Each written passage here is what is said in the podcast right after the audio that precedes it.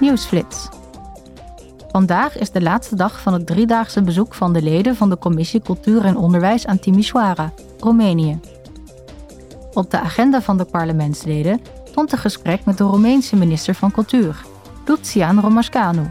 En ze woonden een conferentie bij waar ook de Turkse auteur Orhan Pamuk aan deelnam.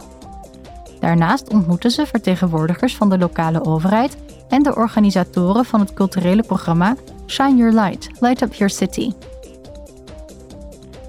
Het is ook de laatste dag van het bezoek van een delegatie van de Commissie Ontwikkelingssamenwerking aan Kenia. Dit land is een belangrijke economische en politieke partner van de Europese Unie en speelt een belangrijke rol in de regio als vredesonderhandelaar.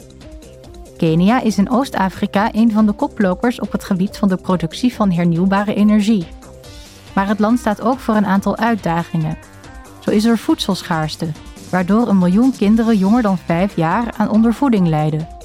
De delegatie wil tijdens het bezoek de ontwikkelingsportefeuille van de EU in het land onderzoeken.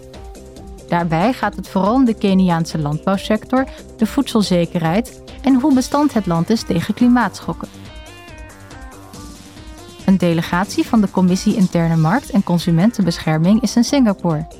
Dit bezoek staat in het teken van het douanebeleid. Het wettelijk toezicht houden op dit beleid is een van de kerntaken van de commissie. Tijdens het bezoek wil de delegatie graag leren van de ervaringen die in Singapore zijn opgedaan met zijn beleid om de nationale productiviteit te verhogen.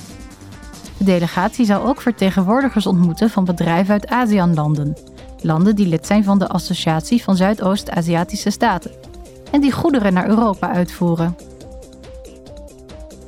Dit was de laatste nieuwsflits voor Pasen.